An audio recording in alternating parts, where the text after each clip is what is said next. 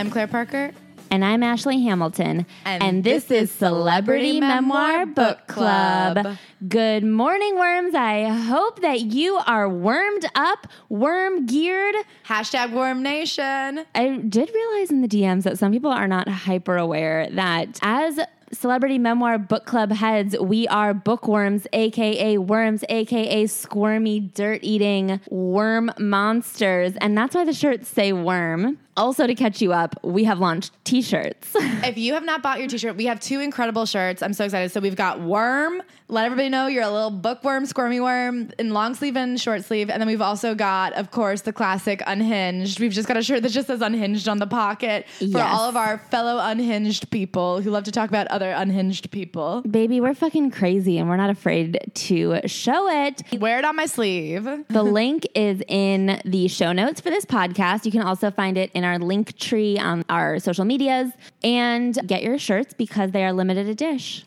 Yeah, you guys are gonna want to have them when we start doing live shows. Show up. Who's your real OG worms at? Oh God, I cannot wait to tour you guys. We are trying to put some plans in place. We're going to go to some cities. But we're in hyper planning mode, getting our plans together. We're going a to put together a little pocket book with all of our details. We're lining up our worms, butt to face, butt to face. And speaking of planning, we are getting our next few books in line for our summer sessions. And so if you have any requests for books that you really want us to cover, for books that the book club needs clubbing, uh, DM those to us. Ashley, Yeah, Claire? what would the chapter of this week's memoir be? I would call the chapter of my memoir this week. What's that Paris Hilton? Her like new catchphrase, like Slivin'? Slivin. I don't think that's gonna catch on. I do feel like It does not sound good. it doesn't come off the tongue. It really sounds like something you and I would come up with, which is like a disgusting. What does it mean? Like slimy living? No, I mean, it, I think it means like sexy living. Should I look it up? Yeah. Hold on. Okay, well, I got it from dictionary.com. Did she pay them off? Like, this is an urban dictionary. It's regular dictionary.com. What does sliving mean? Created by celebrity Paris Hilton, sliving is the blend, is a blend the slang, is a be- blend this. What? That's not even right. I don't think dictionary.com is a reputable source. Oh, slaying and living. So living your best life. You're sliving. Okay, so yes, sliving is the chapter of my memoir this week. Oh my God, good. We love to hear it. Just like a really fun week, bopping around, being vaccinated, seeing friends again. It was just a beautiful weekend in New York. I went to some thrift shops, bought a necklace, saw my friends. It was just a wonderful time. And I feel like I'm backburnering dating again. I'm not taking a hiatus, not a sharp hiatus, but I've also stopped really giving a fuck. Well, you don't have to fill the time because you have like priorities now. Yeah, I think it's been really fun to not actually care at all what's going on. Do you know what I mean? Oh, I I know what you mean. I'm loving it. I'm sliving. Sliving, baby. Claire, what would you chapter your memoir this week? We're back. I mean, hmm. similar to you, I also feel slivy. I would say I'm more slimy living because I am biking everywhere now. So I do arrive to every party a little bit slimy. You guys, we've gotten Citi Bike memberships and we're going to have the legs of the century. I'm living in a fifth floor walk up and biking everywhere. No one's going to recognize me. I have to say, when you say legs of the century, for me personally, it's me like the 15th century. I have the biggest bruise on the back of my calf. I have no idea where it came from, but I can only imagine I've started city biking and suddenly I have a bruise. I think they must be related. well, you did get hit by that car the other day. Oh my God. The cars in this city, let me tell you, I'm They're so, so, anti aggressive. I think cars have such an ego. It's so embarrassing for them. It's like just because you're metal, you think you're better than me. You're not. I also just think it's humiliating to be driving a car in New York City. Like, was like move to the suburbs, idiot. I had a car hit me. Yeah, he hit me. I had the right of way, but he technically had the lane. Um, like I swerved very slightly, and we did run into each other when I swerved into his area. But it was light. Nobody got hurt. But then he pulled over and screamed at me and got out of his car, and I had to like book it. And I was like, "Sir, you cannot scream at me." Yes. I'm on a bike. I'm a pedestrian practically. Practically, either way, you're a person with just a skin suit and he's a car with a metal suit. Exactly. Armor armor takes paper because I'm paper paper thin. Yeah, I just think you have to be like sensitive to people's needs. And when you're just like a person on a bike, your needs are to not be hit by a car. and then the next day, I took the opportunity to cross a very small street, and there was a car. It didn't even come anywhere near me. By the time it passed where I was, I was fully safe on the other side.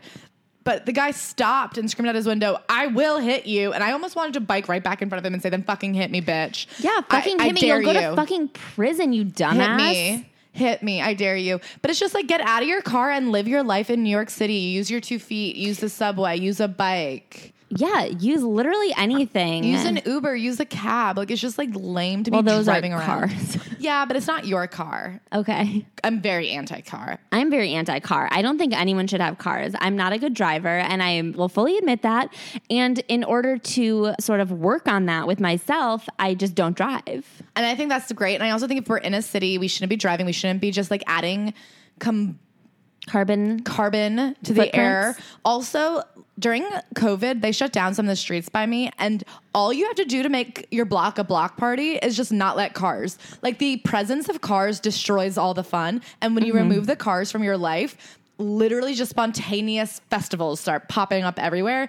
And I want every car banished from New York. Maybe we have like seven avenues left. If there was no cars, all the public transportation would be better. We'd all be healthier because we'd be biking and walking. Like Parisians. Yeah, like Amsterdam or something, or we'd all be using the public transportation. And We could all take up smoking and no one would even notice because we'd walk so much, we'd look so healthy. Yes. How was my week? I guess my week was, Parisian. but it has been fun to be like, I was so sad during the pandemic. And at some point, I forgot why I was sad. And now it's nice to know, like, oh, yeah, my life was fun. Like, I was sad for a reason. And that's because I did have the most fun life and it was stolen from me right in its prime. Yeah, I completely forgot. And also just like the anxiety of hanging out with people. Like even when I did have plans for the last couple months, like when you would meet up with someone outside and then you would just like go home early because you were so cold and tired and just like depressed. You know, I just like remembering how many people I like talking to.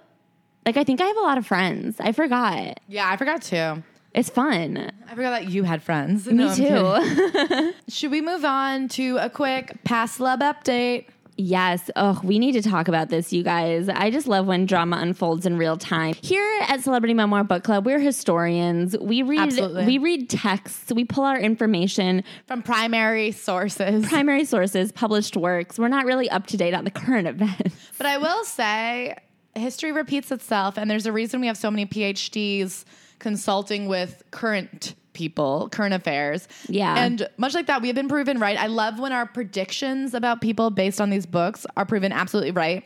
And so, of course, we're going to talk about none other than the Alabama Barker, Shanna Moakler drama, the Yes. beef, the mother daughter beef. An update, an addendum to Travis Barker's memoir. So not skinny but not fat posted a DM that Shanna Moakler sent somebody. We're not really sure who it was meant for. My guess would be it was meant for not skinny, not fat. I feel like she's going straight to the sources, very low level Kardashian style. And here's what she reported. I've tried. Nothing even happened. This whole thing is so weird. Matthew has been my rock. He truly has changed and has been amazing. When we went life trip other night, we were joking, but lots of inside jokes I don't think translated. So Matthew is her current boyfriend that her kids hate. I'm not really sure what life trip other night means, but Maybe like a, a live stream or something. yeah, and I guess people didn't really get what they were talking about. I left Travis because he was emotionally abusive. I left the money in mansions for a reason. Family is all that matters, but I can't compete with kids whose father doesn't encourage relationships with their own mother and purposely tries to alienate them away. Travis controls Bama's social media. However, I get blamed for her sexploitation. However, I get blamed for her sexualization. Okay, the reason I'm struggling to read this word is because she did spell a non-word, sexualization. Sexualation. okay, she's trying. How does a father allow her to act like that and do lives at 4 a.m. with men twice her age? I've been legally bullied out and I'm fed up and I'm exhausted. Social media and the media isn't real. I divorced Travis because I caught him having an affair with Kim. Now he's in love with her sister. It's all gross and I'm not the bad guy. Okay. A lot to unpack there. There is a lot to unpack there. A lot to say. Okay, let's start at the back and work our way forward. An affair with Kim. He wrote in his book that he dated Kim. and he wrote in his book that he dated Kim after, After- dating Paris. Yeah. And I also think they both were treated. I just like don't think that that's why she broke up with him. I think that the fidelity was like issue number eight.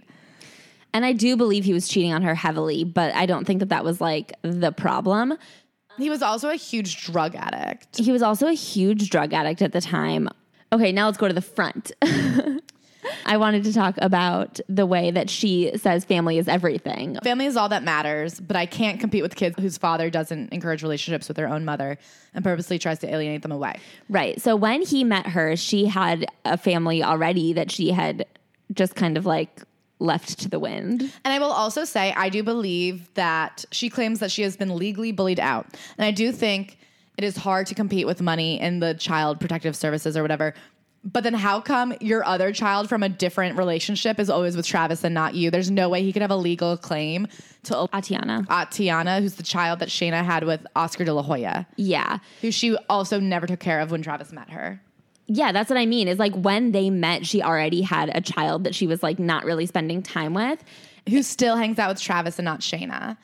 Yes. And that has to be of her own choice. it has to be of her own choice. Like, there's no way Travis has like a legal claim to a child that is not his in any way and has like two living and local parents. I do want to give her credit though. I do believe Travis, if he is the primary parent of Alabama Yeah, maybe she shouldn't be live streaming at 4 a.m. with men 15 twice her age. I do believe that somebody needs to come in and tell that girl it's not great to sexualize yourself this much when you're underage because there are creepy people out there. Totally. I do think he is in control of that. I do believe that he does not put a bedtime in place for those children and that that is not really healthy. When she says Travis was emotionally abusive, I believe they just had a horrible relationship where they were both just drug addicts. Argued a lot. I feel like it was just a bad relationship and both of them were like bad in the relationship and they should not have been together, but then they had a baby. So Totally. here's where it gets even more interesting. Alabama Luella Barker reposts this and quotes, Everybody thinks my mother is amazing. I don't know that anyone thinks that. I don't know that anybody has ever said that about your mother. Hmm. Matthew is nothing but awful to her. Not only that, but he cheats on her. I would say be- cheating on somebody is being awful to them, but I also believe that he's awful to her in other ways. They do seem to hate him. Yeah. My mom has never completely been in my life. I know that that's true because I read the book and then I watched the TV show where all she did was sleep. And I just say, when we talked about that TV show on our TikTok, all of the people who had grown up on that show was like, that bitch never got out of bed. Like, it is like common knowledge. And this was when she was filming a reality show. And it's so funny because I know Travis's problem with her partly was that he said he, she was acting different for the cameras and she was like provoking things to get storylines. And it is just so funny that all of this effort she put into creating good drama for the TV, the one line she would not cross is getting out of bed. She's like, listen, I'll destroy my marriage right from the comforter. Oh my god. And also the fact that his other issue with her is that she like didn't seem motivated or or career oriented in any way and like she would always blame him for things not going well and it's like I don't know man you like literally could not not sleep to have your home moved. I just don't believe you're showing up at a single meeting. I do believe she like was a drug addict and alcoholic. She goes, My mom has never completely been my life. Can you guys stop painting her out to be an amazing mom? I don't think anybody's ever painted her out. But then here's where I do take umbrage with little Alabama. Did your moms ask to see you on Mother's Day? Because mine didn't. I'm done keeping it a secret. Reality shows. It's funny that she says that there was a reality show that did not keep it a secret. I don't think this is a secret at all. There was literally a book published. It's just Reality did show. this was never a secret. You guys just weren't that interesting until your dad started dating the Kardashians. Here's what I want to say about her. Did your moms ask to see you on Mother's Day? Because mine didn't. I will say my mom would never ask to see me on Mother's Day. If I didn't plan something, I would be in trouble. Is that fair? Like, I don't think Mother's Day is about your mom planning her own day. The whole point is that you're supposed to be like, hey, mom. Mm, I don't okay, here's the thing is she's also I think still like 15 at, At this 15, if you have divorced parents, you can call your mom and say, Do you want to go to brunch? You can make a reservation at 15. If she can run social media and do lives at 4 a.m., you can think to call your mom and some, something up for The way Mother's that this Day. read to me is that she and her mom just like basically don't talk. That's like saying, Did your dad call you on his birthday? Because my dad didn't even call me on his birthday. And it's like, Well, yeah, you're supposed to reach out. When it's a day celebrating somebody, it's on you to reach out. That's true, but it does seem like neither of them make an effort to see each other ever. That's how it read to me. I will say if it had been Alabama's birthday and her mom hadn't called, I would have been like, that's fucked up. I do not think it is the mother's job on Mother's Day to organize her own event. I agree with that. So I think that that was a bad example. I think that, that and was I a bad example. I could also see how Shanna would be hurt in that situation where she's like, "It's Mother's Day, and my daughter didn't even make an effort to see me." yeah, totally. I do believe that overall they are pretty estranged from each other, but I will say this is a horrible example. I guess I think that they have like an awkward relationship. Like I think that they have like an uncomfortable. But I think overall, I feel worse for Alabama than I do for Shanna. Oh, 100%. I don't think Shanna had ever even cared to have a close relationship with her daughter until it became public. Yeah, I don't think that she has literally ever noticed that she doesn't have a close relationship with her kids. I think she's like, I birthed these kids and now they're my kids. Where are they? Who knows? They're alive. Baby deers just walk out of their mom and they walk away. How come I have to deal with this for 18 fucking years? I do think she sees them just as like ways to get your talons in somebody. Yeah. Anyway, this week we are on part two of Gabrielle Union, and we have an incredible guest. And do you know what we forgot to talk about last time, What? which was like a fun little topic that I don't think we mentioned is the prenup that Gabrielle Union and Dwyane Wade set up. She had like a fun little She had chapter a on very that. honest chapter, I thought, which is I'm obsessed with like financial transparency. Mm-hmm. And so the chapter was literally called Big Bank Takes Little Bank. And it was about how in her old relationship she had more money. So at the end of the day, it was really her say every time. And this time, Dwyane has a lot more money. So at, even if they're building a house together, she's like, yeah, but he's building it with his money and he can ask me all he wants about my cabinet preference. But at the end of the day, they're his cabinets. So his what he says goes. Yeah, and I did find that very honest because I do think that in a relationship with like a significant financial imbalance, like there is just an imbalance. Like Yeah. even if you love and respect each other more than anything, there is just this weird. It's all good when it's good, but then when it's not good, suddenly that was my money. Yeah. And that's the problem is you never know when it's not going to be good. And like when it's bad, that's when you need the balance the most. And I also think that she had like a hyper awareness of the imbalance because of how imbalanced her last relationship was. Her and Dwyane's relationship would never get as ugly as that because at the end of the day, she does still have enough money to support herself and her entire family. At the end of the day, she isn't just a hanger on in the way that her ex was. But at the same time, when we talk about the cabinets in the new house, they get a divorce. I mean, that's that's, That's his Dwyane's house. house. Yeah. she does not get to keep looking at those cabinets for the rest of her life. She will say goodbye, so he better like them too. Totally. Yeah, I do think it was like really interesting the way she talks about that relationship and like the work that they do. Do you know what? I think that there's like two celebrity camps. I feel like there are celebrities who act like everything is perfect, and then celebrities who are so obsessed with proving that everything isn't perfect that everything is like a fucking mess. And I'm just like, I don't know, I guess divorce. What couple would you say? Dax Shepard and Kristen Bell are obsessed with showing people that their marriage isn't perfect. And they like argue on his podcast all the time. And they'll like do these things where I'm like, I don't know, do you guys like each other? They're always like, listen, we fight all the time. We fight every day. We fight seven times a day. Everyone mm-hmm. thinks we're perfect, but look at us. We're not perfect. If I could hit him with my car and get away with it, I fucking would. And I'm like, I don't know, man. There's this couple on TikTok who just divorced, and her name is Kat Stadler or whatever. Stickler. Stickler. And people were like, I didn't see this coming. You guys seemed so cute. But she had just done an entire series about all the things she hates about her husband. And it was like a weekly series. And I was just like, I don't know, guys. There were signs. there were things that she did not like about him. and she was excited to tell you. But yeah, I do feel like there are people who are like obsessed with proving that like not everything is sunshine and rainbows, but in a way where you're like, there might not be that many rainbows. They're like, we're so normal. We're just like you. We don't sleep in the same room ever. And you're like, I actually don't know if that's normal. we are just like every other couple out there. We only speak through a mediator and we have our children deliver messages back and forth if the mediator is on vacation.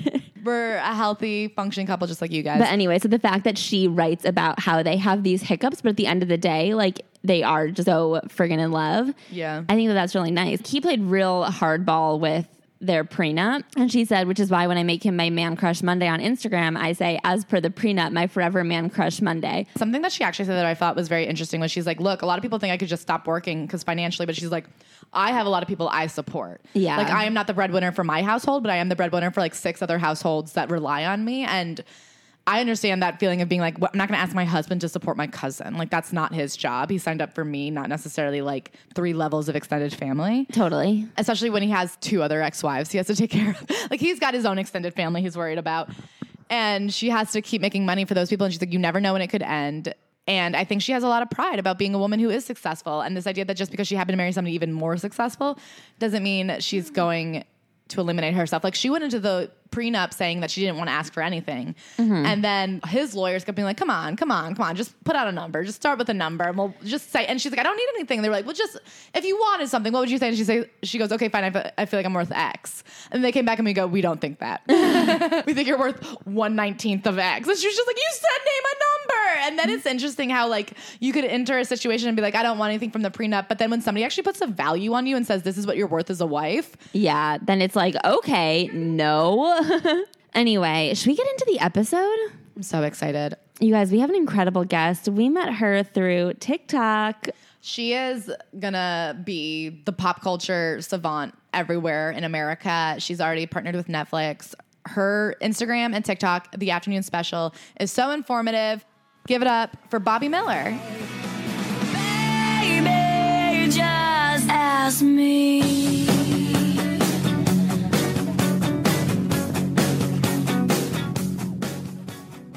Welcome, Bobbi Miller. Thank you so much for being here. Oh, I'm so happy to be here, guys.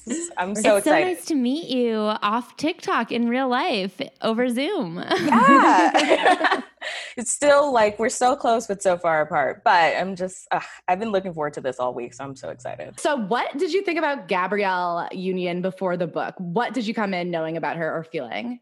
Well, um, I am, I feel like the world's biggest Bring It On fan, like, can quote it from beginning to literally the credits. Um, so I already loved her, but I had heard like that she was like kind of like a mean girl in a way, like in Hollywood. Um, and she's since like definitely just kind of like had like a renaissance moment. And so I love that for her, but I remembered kind of that and I was like, uh, I don't really know about Gabrielle. Like she seems nice on screen, but I don't know how she is behind the screen. Yeah. So, how did that change with the book, especially considering that she has a chapter kind of copping to being a mean girl? Reading her book felt like she was like my big sister or something. Like she was so candid with all of her stories the tampon story, like her her first marriage, like everything, literally top to bottom. It just felt like we were friends already. And so now my, I mean, not that anyone cares how I feel about mm-hmm. Gabrielle Union, but like, we do. We do. We care. well, if you must know, now I'm like, I'm a huge fan. Like, I'm a fan not just of her work, but of like the woman herself and just how like, like she's strong as hell. Like, it's insane. And she shouldn't have had to go through the things that she did go through, but to come out on the other side and be the woman that we see today is like, ugh, it's incredible. I think we felt the exact same way. I like, I mostly knew her from Bring It On, and then I read the book, and I was like, I believe every word. Normally, we read these celebrity memoirs, and after every sentence, we're like, mm, is that really? But this one, I was like, if she said she went to Mars once, I'd be like, I believe you. You never lied to me. well, that's the thing. It's like to have gone through what she went through, but also to talk about it because that's a whole nother hurdle. Is a lot of the things that she's been through, I hate to say this, aren't unique, but it is yeah. unique to be talking about them. I mean, just having the chapter about her period and like the tampons, it's like most women get their periods and have like a weird situation trying tampons for the first time, but reading about that from a perspective where you're like, oh my fucking God, yes, mm-hmm. is really rare. Yeah, it, it really is or even just the more embarrassing vulnerable parts which i felt like with her marriage her first marriage which i mean that was not a cute look for her or him she didn't look like she was being treated well she wasn't treating people well and then also the chapter about working on a prenup with dwyane wade where she basically had to come forth and be like we almost didn't get married because he drove such a hard bargain and was like questioning what i was worth and i don't think anybody especially a successful actress wants to come forth and be like, I had to like go back and forth with my husband that I love more than anything, but we had to put a legit dollar number to what my value as a wife is. And it almost broke us. Oh, what is your guys' stance on prenups? I'm just curious about it. I I feel like they are they can be a good thing, especially if both parties are coming in with like I feel like I'm talking like a business major or something. But mm-hmm. like if both parties are coming in with like pretty like sizable assets, like it just is going to protect you should it not work out. Like love is love, we love that. Like, but I don't want to be like screwed in case this goes left, you know? I also feel like when people get butthurt about it and they're like, I feel like you're planning for failure. I'm like, well, the alternative is you don't fail and it doesn't matter. First of all, I don't think divorce is failure. Personally, I don't understand that. I'm like, if it doesn't serve you, who gives a shit? Get out. But it is like, okay, if you don't want the prenup to come into play, like if you really are happy forever, the prenup never comes up. It's not like, oh, 20 mar- years into a perfect marriage with three kids and suddenly we're like nickel and diming each other. It's like, if you really believe that the marriage is going to work, then sign over whatever you want in the prenup because you don't think you'll need it. I guess Dwyane Wade is so successful. I'm like not a basketball expert, but I guess he's pretty he's pretty loaded, right? He's yeah, pretty he, big. He has a lot of money. I, I just think that he has an amount of money that is dumb. Should I Google it? What are people online saying?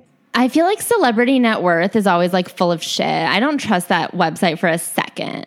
I don't either, but they are saying $170 million. that feels low for him. Yeah. It's so hard because you don't know what investments they're making. You don't know what properties they own. You've got salaries, and then you've got sometimes for big celebrities, I'm like, this is low. And then sometimes I'll see a comedian I know who I just watched like eat pizza off the ground, but because they had a special one time, celebrity net worth is like they're worth $12 million. And I'm like, okay, then why did I just loan them five? like They should at least have that. Come on now. celebrity net worth is really just throwing darts at a board and picking names at random. That's exactly what it feels. um, the other thing that I do trust her about, I want to hear your opinion. So I'm like a celebrity plastic surgery truther. I've been onto the fillers game since I think before anybody else. I think it was just me and the celebrities who knew about cheek filler. But I was like, every time they look like they just woke up and drank a lot of water, I'm like, that's filler. That's like the under eye socket. So when she said she's never gotten work done, including Botox or filler, I believe her. I put it out into Instagram. I got some pushback that they think she's lying. Do you believe her? I first of all, she's so stunning that even if she was lying, I would like cover for her. I would be like, Gabrielle, like be honest with me. And then she was like, No, really. I'd be like, Okay, like we're running with the story. Yeah. I don't feel like she's lying. Like I don't think she is either. she's naturally just kind of like had a lot of like volume in this general Yes. area. So that's why I feel like she very well could have like not gotten work. At least like up here, she's like fine. I believe it. I've been looking at photos, and I just did. Uh, I did a carousel of her every two years from 2001 up to 2021, and you can see she's just like looks exactly the same, and she's stunning. And I think finally now that she's like a mom, she seems a little bit more tired. But I do believe her. I believe Yeah, I will say that I even if she has gotten fillers and even if she is lying about it, my typical stance is that I don't like when people lie about it. I wish they would just be honest because I feel like people then compare themselves to an unrealistic beauty standard, but she's already such an unrealistic beauty standard. Like she's just so stunningly beautiful that like I, I do feel like there are some celebrities where I'm like, I don't know, I do think I could look kind of close to this if I just like spent a lot of money. But with people like her, I'm just like, I don't know, whatever you're doing, it's I'm still not even gonna be in the league of whatever. So just I don't really give a shit what you're like Khloe Kardashian. I'm just like, oh, I don't know. I guess if I got the same work done, then we would be the same level of hot, probably. Yeah, but like, with Gabrielle Union, I'm like, oh no, if you and I got the same work done, you would still be the most beautiful woman alive, and I would still be me with a little bit of work done. So just two different types. It's like two different. yeah. Okay, so you are a pop culture expert. If anybody is not following Bobbi already, she is the afternoon special on TikTok and on Instagram, and she does. I would call almost the anti Who's with Tabs pop culture expert in that she has done research and she does know facts. So if you're looking to learn something, she's actually a resource that you can count on. We are very excited to ask your opinion because not only are you a pop culture expert, but you are technically Gen Z, true? I'm like Gen Z millennial cusp. I was born in '98, so Nine- like, I Okay, I think that's Gen Z. Um, for all intents purposes. we build you as a Gen Z, the, the speaker of everybody Gen Z. So I hope you're ready to put the whole generation on your back. Before we get to pop culture in general, though, I'm so curious. You said you're like a Bring It On stan. What was your experience seeing that movie for the first time? How old were you? Do you like remember your fandom for that movie? I okay. So I know I didn't see it in the theaters because I think it came out in 2000. So I was two. Um, but I think I saw it because I was a cheerleader in middle school, and like when I became a cheerleader, someone recommended. They were like, "Oh, have you seen Bring It On?" I was like, "What is that?" And so I found it. I got the movie. I watched it. Loved it. First of all, setting like the stage. Not a good cheerleader at all. like was not good. But because of that movie, like I was, and I ended up being a cheerleader for like six years when I really could have like quit at like one. Um, so it means a lot to me. And now, like, as the the conversation of like teen like rom coms and teen comedies like continues to like crop up every couple of years, I'm like, um, why are we not talking about Bring It On? Like iconic line after iconic line, like everyone in that movie is hot for no reason um it's just it's such a good movie like i- and like the movies afterwards other than the salon bring it on are like eh, but that movie is just so like classic. I love it so much. Oh, I was gonna say that I feel like the ones after it are very camp and have been classified as camp, but for some reason, the original Bring It On gets sort of pushed into that category as well. But I think it might be just like a genuinely great film. Like, I have a lot of thoughts about rom coms and teen movies being pushed aside for, like, I don't know, what's his name? Robert de niro dramas. You know what i mean? Like those are the good movies. That's like if if those are films and teen girl movies are just like flicks. And i think bring it on is like a great movie. It really the original. is. like it I think people forget the entire like subplot of cultural appropriation runs rampant in that movie. And that was in again in 2000 like and we're having these conversations 20 years later it's insane. and people are still not getting it 20 years later. And it's like watch bring it on. How surprised were you or did you already know this the role that gabrielle union had in sort of like reshaping her character in that movie? Yeah that was that was really surprising to me only because like isis like the character that she plays in the movie isis is so she's so strong-willed she's so smart and like she's so composed yes like if literally with anyone else and you can see that with like isis like her teammates that they're ready to like fight Mhm. the toros Yeah. over like them stealing but she is very calculated and she's like no like how we win this is in in the competition and what matters in this little like world and so i can definitely see how like she gabrielle like had a, a really big impact on that because i'm sure that they want to immediately like stereotype isis as like no we're gonna fight you and blah blah mm-hmm. blah, blah and like make her Yeah. character something that it really like shouldn't have been if they want. They- to story. For the people listening, just to fill you guys in, Gabrielle has a whole chapter in her book about how when she got the script for Bring It On, her character Isis was kind of like a stereotype to the point where they even had a word that they had taken from like a black comic special and they had just written it out verbatim thinking it was like slang. And it turned out it was just like a specific sound this guy it was like yow and they had tried to spell it out. And they were just like who says this? And she would go with over it with the director every day and rewrite the lines every morning to make Isis like a, a well-rounded leader character. And then that's why it was even more heartbreaking. She talks about how fans will come up to her. And one of the most famous lines from that movie is, It's already been brought in. And first of all, not only is that not from the movie, it's from the literal parody movie, but also Jaime Pressly Yeah. says it. So it's yeah, like, it's not even her yeah, it's like the white girls are saying it and they still apply it to Gabrielle. And I'm just like, God, there's the, I mean, that's, that's it in a nutshell. And she kind of throws Kristen Dunst under the bus, still a bus a little bit when she talks about one time bringing it up to Kristen or Kirsten, sorry, Kirsten Dunst. And Kirsten's like, wait, that wasn't in the movie? I thought it was. And I was like, Kirsten, sweetie. no girly pop not it it's not in the movie So, speaking of rom coms, Gabrielle Union did have this incredible run of being in some of the greatest rom coms. I don't, uh, and teen movies of all time. I mean, she was in She's All That. She was obviously a main character in Bring It On. She had a pretty big supporting role in 10 Things I Hate About You. Do you want to do the line? I love that line. The part where she goes, um, like, I know you can be overwhelmed and I know you can be underwhelmed, but can you ever be whelmed? I think that it's really interesting that she was a member of all of these iconic movies.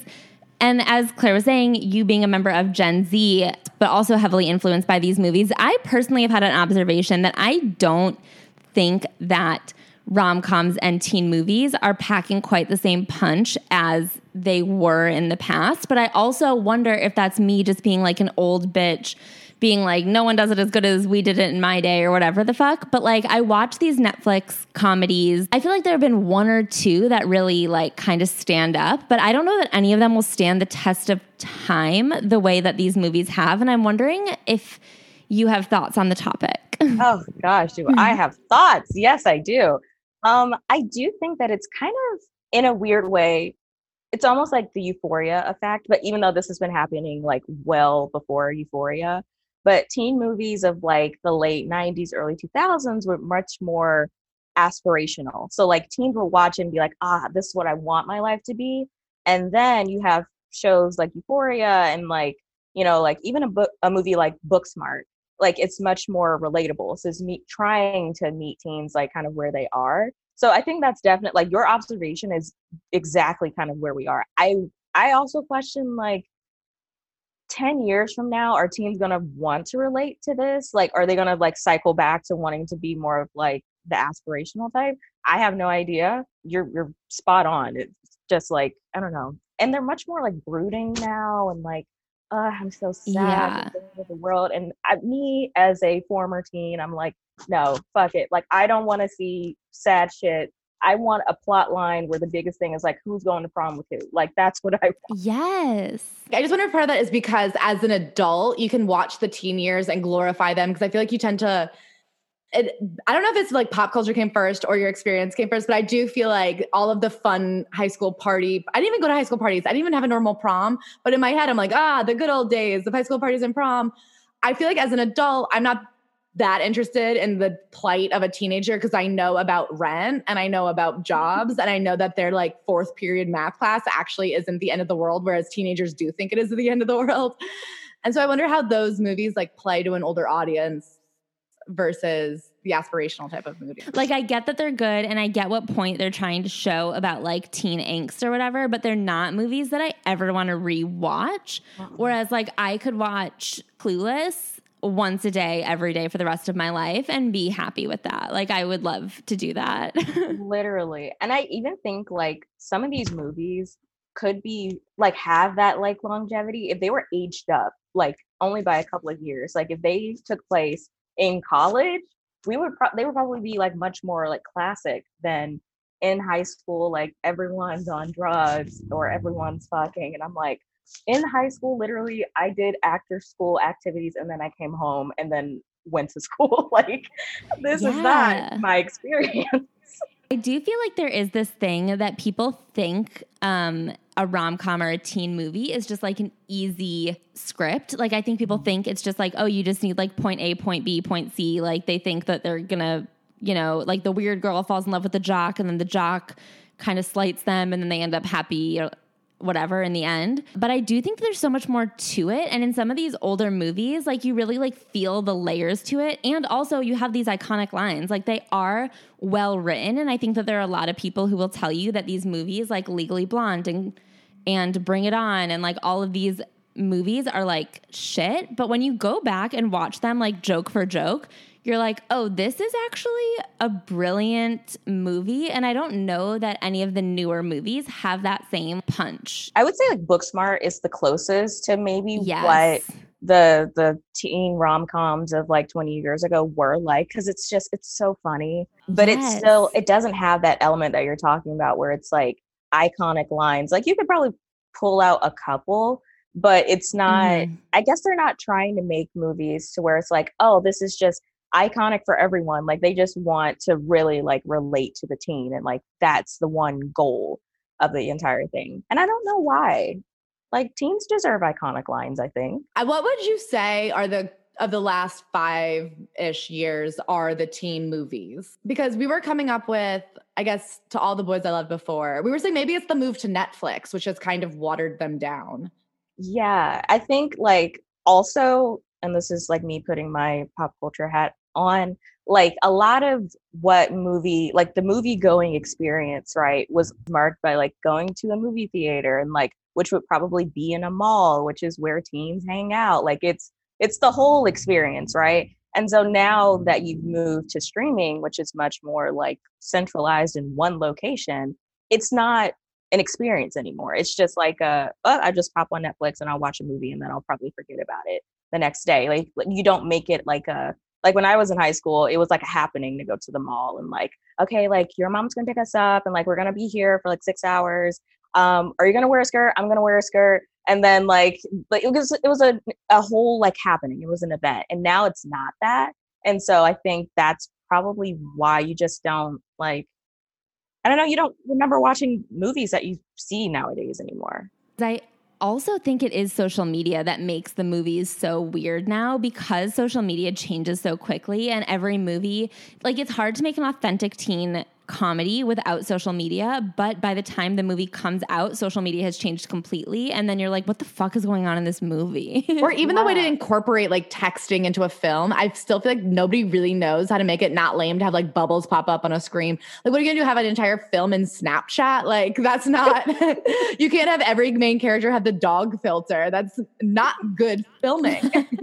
it's i think that they put they're like oh teens only care about their phones these days so obviously the movie has to be only about that and it's like yeah but also no like i i don't hang around with teens often these days um because that feels illegal but like yeah, yeah. I, you know like i enjoy not being in jail but like from what i remember like yeah my phone was like a part of my my high school life and like college life and that would be how i would document things but beyond that there are no storylines in my life that were built around a phone or social media like it really is just something that's just been there. I also feel like they use the texting in such a weird and like lazy way where like all of a sudden you'll see like everyone's phone beeps and like a little message is like party tonight at this place and you're like mm-hmm. who is sending these mass group texts throughout a whole high school, I cannot fathom that that is real. My one gripe with a lot of teen movies is I'm like, they treat high school like, yeah, maybe by your grade, you might know a lot of people, but you're still in your little pod Mhm. of friends. Yeah. And like, I don't know,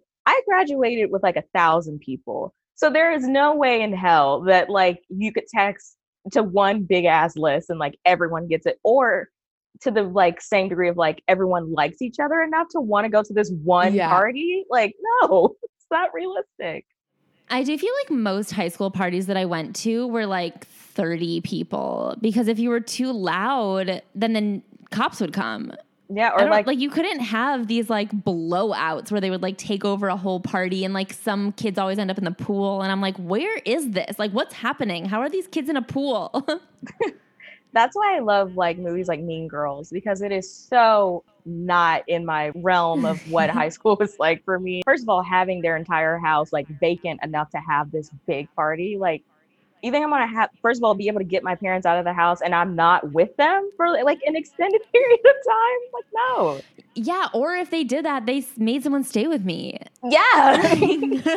it does feel like I guess in the 80s there's a lot of latchkey kids and so then they took their childhood experiences which probably were true in the 70s and 80s and then they're like put them on children in the 90s and 20s which was actually the generation of the helicopter parent Mhm. and you're like I don't know anybody who was just left at home at 15 And that brings up a good point though, because I feel like the people of the people, like people who had these experiences in the 70s and 80s were writing those stories. And now, like, that's probably why stories uh, like teen films now are much more relatable.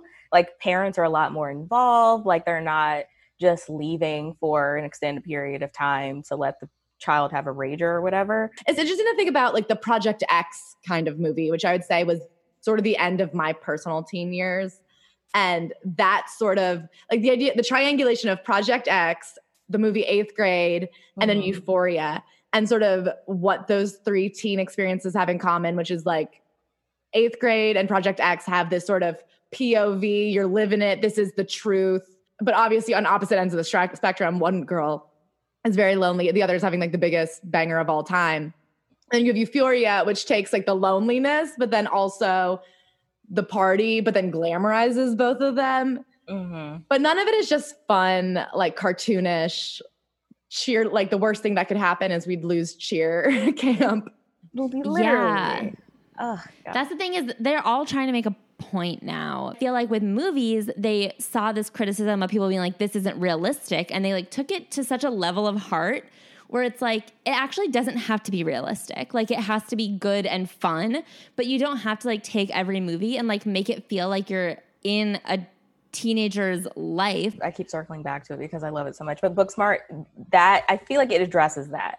Like their one goal is to they were the nerds the entire life, like their entire lives, and they realized that like, oh, there were other people who were partying, but they're also getting into Harvard. We could have done both. Now is our opportunity to do both. That was the like the main goal of the movie. And even though they had like, you know, side shit going on, like that was the biggest part. Mhm. And I appreciated that. I'm like, I don't need to hear about how Molly is gonna go save the world or like Amy is gonna go do like I keep it simple. Like keep Yeah. it real simple. At the end of the day, nothing in high school is that big a deal. Maybe No. at home you're dealing, dealing with something serious, but day to day, the life of a teenager, nothing really will affect you that bad in life. If your biggest problem is you feel like you have to miss out on parties, like that is accurate. I do believe in high school, the biggest, the worst thing that can happen to you overall is that you feel like you didn't get to have lukewarm beers often enough. Right. But when you're a teenager, your brain is on hyperdrive emotionally. And so you feel like you have a lot of other problems. So if the movie studios listen to hormonal psycho teenagers, then they end up with stuff that sucks because they're like, oh, we have to address the real teen problems. But like, really, at the end of the day, there's no such thing. They'll go to to one extreme. Like Euphoria, literally, I love Zendaya so much that if she asked me to chuck my body into the Hudson, I'd do it. But Same. like love her to death, li- truly. But that show, my goodness, I feel 90 years old because I'm like, is this what kids are doing now? Like that show, like 13 Reasons Why, I'm like, oh my God, someone saved the teens. Like Yeah. they're going through it. There's So- this like move to being like, actually, it turned out teens had these deep inner lives the whole time. And they do, but I mean, I look But at they what I don't. I mean, even the idea, I remember thinking like where I went to college was the end all be all of my whole life. And, you know, everything in my whole life was like, where are you going to go to college? And if you don't go to the right one, you're just going to be chopped liver on the sidewalk. And then you get to college and then it turns out you got to graduate. And then you graduate and it turns out you got to got a job. And then by after three years, you almost stop putting where you went to college on your resume. It like almost is irrelevant. But uh, for 18 years in this country, you're really told like this is the most important decision you could ever make. it's gonna make or break you. The other thing I hate about high school movies is I don't believe in prom. if I You don't observe. the obsession with prom, I don't know how to explain this to the teens because I know because of COVID, a lot of kids missed out on their prom. And I don't know how to be like, it does not matter. The rest of your life could be prom if you want. The minute you graduate high school, what is prom but putting on a fancy dress and like drinking wine coolers with your friends? The minute you graduate high school, you can do that every day of your life until you die. You could die 100 years old and wear a cocktail dress and then have vodka seltzers. You could do it every day. You can dance every night of your life if you want. It's not a big deal. It's like prom is the best night of your life until you graduate high school, and then it becomes like the least fun night of your life. Every night of your life could be fun when you go to college. Every night is mm. prom, basically. Every night is prom. prom tore apart my friend group. That's how like much it was a big deal to us because we couldn't decide on where we wanted to go to dinner before prom. that sounds right. And I agree with you. Prom and I my heart goes out because I was a 2020 like college grad. So I get like yeah, the disappointment. not I get the disappointment. I really do. And like it's Mhm. hard. It was hard for my friends who had graduated a year before me to be like, graduation like really does suck. Like you're just sitting out in the sun. But I was like, but I wanted the option of like yeah. going through that shitty experience. So I, I get it. But prom truly does not fucking matter.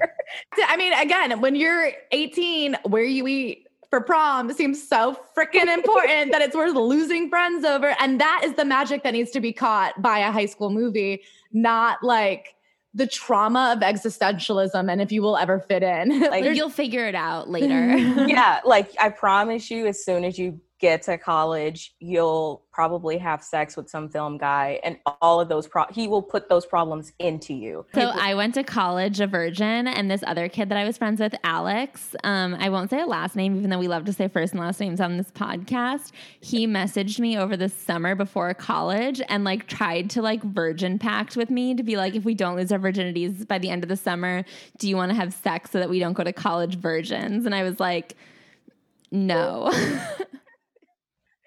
Uh, love that enthusiasm, but no. Do you have any final moments in the book that you yeah, Loved what were or- your favorite? or hate? Anything that you call into question? I really love the Prince story. Like it was just so oh gosh, that was so fun to to I just I love celebrities like mingling with each other because I just assume because I watched way too much TV and film. I'm like, oh, if two celebrities did a movie together, they're best friends. Or like, oh, if uh, two celebrities aren't in a movie together, they don't know each other. So like to hear stories like that where it's just like all of these people that are major names all like commingling and like that's like how they low key like how Gabrielle and Dwyane low key met and everything like just I love that type of stuff. I will say I was confused because these Prince parties were so exclusive. You had to be on the list. If you didn't get the text, you didn't get to go. And yet Dwyane Ray- Wade's brother Donnie got to go. I just can't imagine anyone named Donnie gets to go anywhere. Maybe he was like working there. like you can come, but you need to serve drinks. Okay? yeah, you can pass an app. Honestly, if that was how I got an invite to a Prince party, I'd be like, "That's fine." I I almost would rather it. I'd rather just like observe to try and mingle with every A level celebrity in Hollywood at once would make me anxious. I would rather go in and just pour drinks and like get my bearings. literally. Oh my yeah. god, I'd be like, I'd bring my own coasters from home. Just let me come. Bobbi, thank you so much for joining us. This was such a fun chat. I am so excited to sit down. I love your content. Again, if you guys aren't following her, she's the afternoon special on everything. She is incredibly informative and has a very soothing voice. So, I mean, 10 out of 10, excellent, excellent video audio content. Uh, Truly thank you. excellent. Thank you, thank you. This was ah, this was so much fun. I love chatting about all things pop culture, dating, whatever. But this was so much fun. Thank you guys for having me. Thanks.